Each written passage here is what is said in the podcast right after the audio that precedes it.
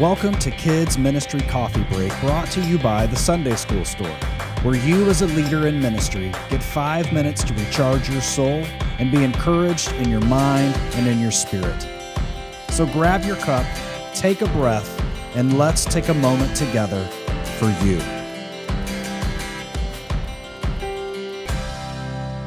Good morning, ministry friends. I pray your week is progressing well, your planning is all coming to fruition as you envisioned, and you have fantastic attendance in the coming days for whatever it is you are planning to do in ministry. And thank you for serving.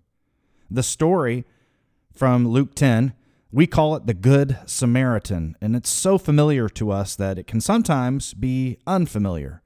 And what I mean is, we've heard it so many times that we can kick into cruise control and just assume we know the story and its meaning based on what we've heard probably a hundred times.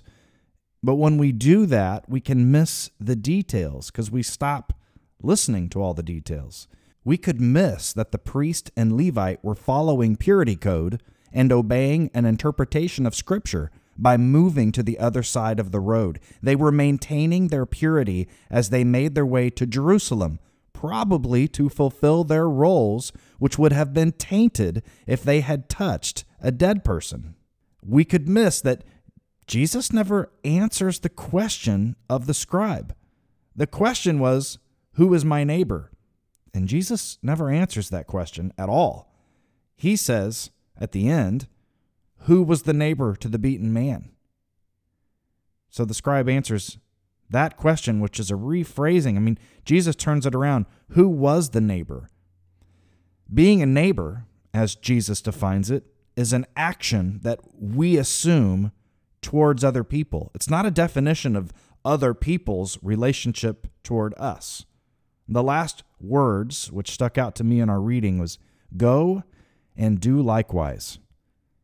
And so the answer of the question, who was my neighbor, is you are to be the neighbor to others, not define which of the others are your neighbor. What makes someone your neighbor has nothing to do with them and everything to do with you. Be the neighbor, Jesus says. Go and do. Now, this scribe was trying to believe things the correct way, or at least test to see if Jesus believed the correct way. That's how this whole story is set up. And Jesus constantly fights off the kind of thinking where it's all about belief. It's not all about believing the correct way, it's about living the correct way. Go and do are actions, be is an action. And sometimes we learn what to believe to know then how to go and do correctly. But sometimes we go and do to learn what to believe correctly. The scribe was invited to see the answer to his question by this illustration of compassion and action of a person that on the surface was a hated enemy. Samaritans were hated, but the guy saw the compassion and the right action through that enemy. And at the end of the story, he doesn't say, the the Samaritan. He says, you know, the one. He he won't even acknowledge that this hated person's the hero of the story, but he can't deny that the actions were correct and that that Samaritan was actually the neighbor. The actions taught him how to believe correctly. And the scribe accepted the invitation on the surface. He knew who the neighbor was to the beaten man.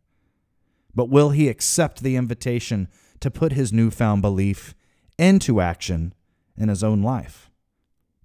It's in the story, it's in our gospel. We read it because the question reflects to us.